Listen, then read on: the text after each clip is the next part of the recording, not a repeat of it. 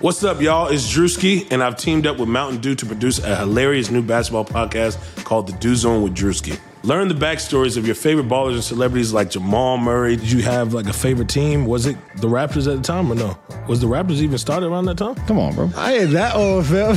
you talking like I'm 50. Taylor Rooks, A'ja Wilson, and many more. You won't want to miss this. Listen to The Dew Zone with Drewski on Apple Podcasts, Spotify, and wherever you listen to podcasts.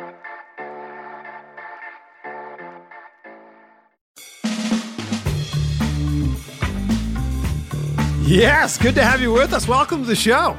I'm Chris Van Vliet. Hope you're having an amazing week. And as you might have noticed from the title, yeah, this is a bit of a different episode. Usually we're diving into the minds and the habits of the world's best performers. But on this one, I wanted to share a little bit of what I've learned over the last year or so since I began this audio adventure. I get a lot of messages and a lot of emails from people saying, Chris, I want to start a podcast. I just have no clue where to begin. And by the way, this doesn't just apply to podcasting. A lot of what we're going to talk about here will also apply to starting a YouTube channel as well. And I've put this advice out there on Twitter and on Instagram. I've been a guest on a bunch of different podcasts and I've talked about this, but I figured let's put this all together in one place. And that's what this episode is all about. It's going to be very quick, it's going to be very much to the point, but I think there's five main things that you need to keep in mind if you're looking to dive into the wild world of content creating. So here we go. Number one, first and most importantly, ask yourself why you're doing it. Why do you want to start a podcast? Why do you want to start a YouTube channel? One of my favorite books is called Start with Why by Simon Sinek. And he talks about people aren't interested in what you do, they're much more compelled by why you do it. So find your why. And if your why is to make money, you're in for a rude awakening, at least at first. I mean, I'm assuming you want to start a podcast because you have some sort of interesting ideas that you want to share. But think about what it is that's going to make your show stand out in the sea of more than a million podcasts that currently exist. And a lot of people will start their show and then they just won't really follow through from there. 12% of all podcasts have only ever published one single episode. 6% never made it past two episodes. And half of all podcasts have 14 episodes or fewer. And I mean, think about it. We all have that friend or that buddy or that family member who started a podcast, got super excited about it, and, you know, a month later, you just never heard about it again. And that's exactly what they're talking about here. And I think it happens because people have the wrong expectations of their podcast. Because you will probably have way less listeners and way less downloads than you expect. So it's really important at the outset to understand and realize that this is a total labor of love. Podcasting requires a lot of effort. I mean, you have to plan, write, research, record, edit, and publish every single episode. And if you don't love every single step of that process, you should probably just give up right now because otherwise you're going to burn yourself out and you're not going to enjoy it all. So, number one is ask yourself why you're doing it. Number two, just start. Like, really, just start. So many people dream about starting a podcast or talk about doing it, but that's where it ends. Stop worrying if you have the right microphone or the right camera or the right logo or the right name, because you know what all these are? All of these are just excuses. If you want to do it and you're passionate about doing it, just start. Start today, start tomorrow. Pick a day and just start.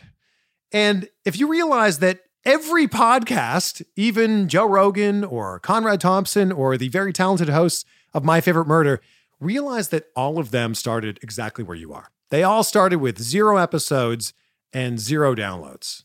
It is very much a marathon and not a sprint. And I always say, you might have heard me say this before nobody was listening to episode number 61 of the Joe Rogan experience. In fact, hardly anyone was listening at episode 361 of his show. So just start. And once you start, don't stop. That leads us to number three. Number three is be consistent. If you expect people to show up and listen to your podcast, you have to show up for them. They need to be able to count on you showing up when you say you're going to be there. I mean, that's just great life advice, too. Don't put out two episodes this week and then skip next week.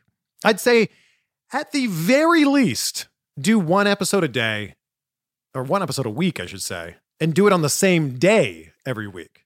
Because podcast listening is very habitual. Think about it. You're probably listening to this right now around the same tasks that you always do every single week, whether that's driving to work, sitting at your desk, maybe you're working out, walking the dog, preparing a meal, whatever it is. Your favorite podcasts are tied to those behaviors. So, as a podcaster, perhaps you say, every Tuesday, I'll have a new episode, or every Tuesday or Thursday.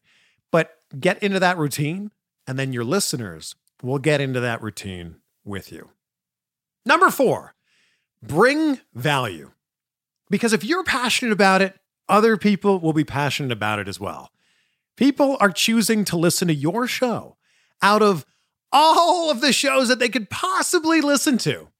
People either want to be entertained or informed.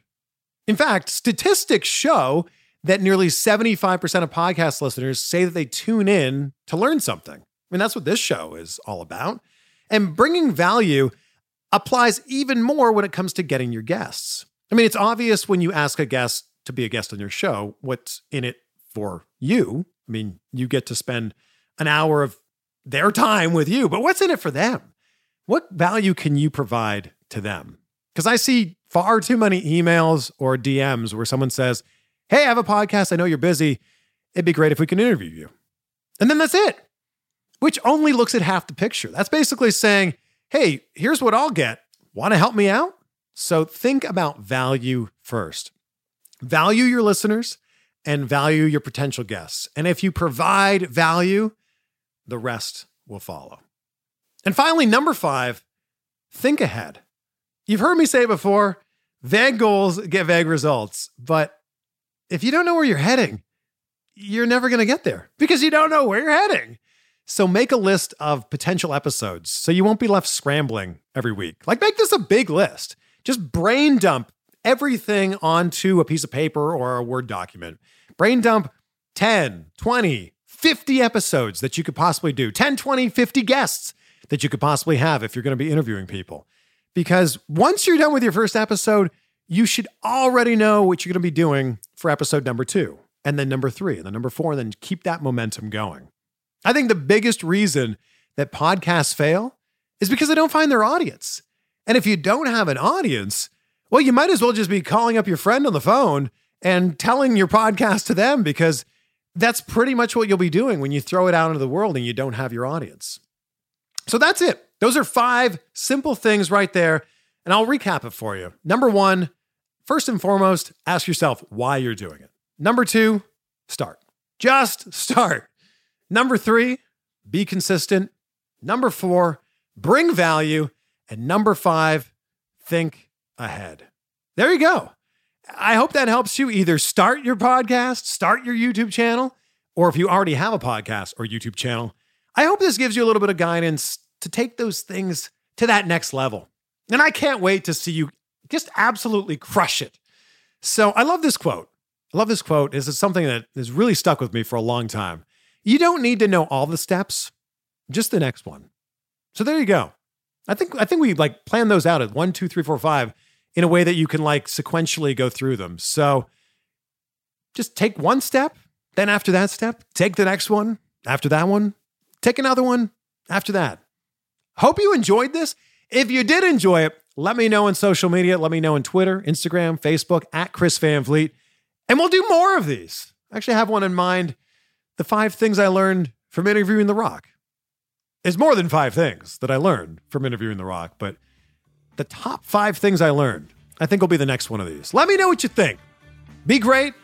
Be grateful, my friends. We will see you on the next one for some more insight. Unhappy with your smile? Well, you don't have to be. Thousands of people have used Candid, the clear, comfortable, removable, and practically invisible aligners to help straighten their teeth, and now they love their smile.